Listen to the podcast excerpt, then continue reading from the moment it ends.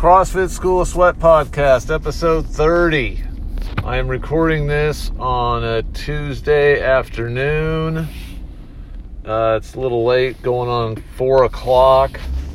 And for about four or five days now, eh, maybe four, I've just really been dragging ass in the afternoons, just feeling like I have no energy.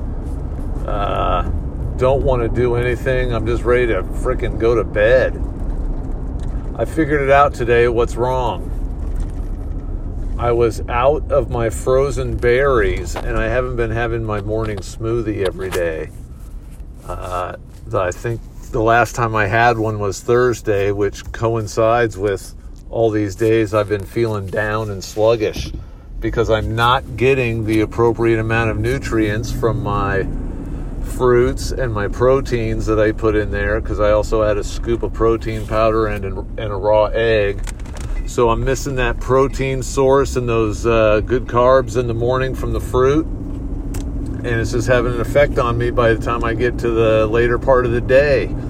So, lesson learned here Make sure you're eating enough food. If you want to lose weight, if that's one of your primary goals, don't not eat to lose weight because it's not good for you. You need fuel in the tank. You just got to make sure you're eating the right foods and not too much.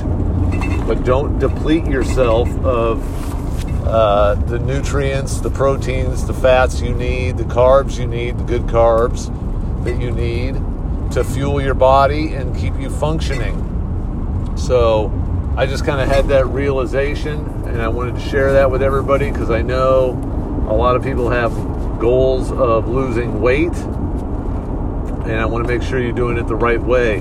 Uh, even if you uh, are someone who goes in and checks with Mike and uh, Chelsea down at NutriShop, they're going to tell you to, lo- to uh, lose weight, you need to eat food. So Make sure you're eating, eating properly, not overeating, and keep yourself feeling good. I'll check in with you later, and I'll see you in the gym.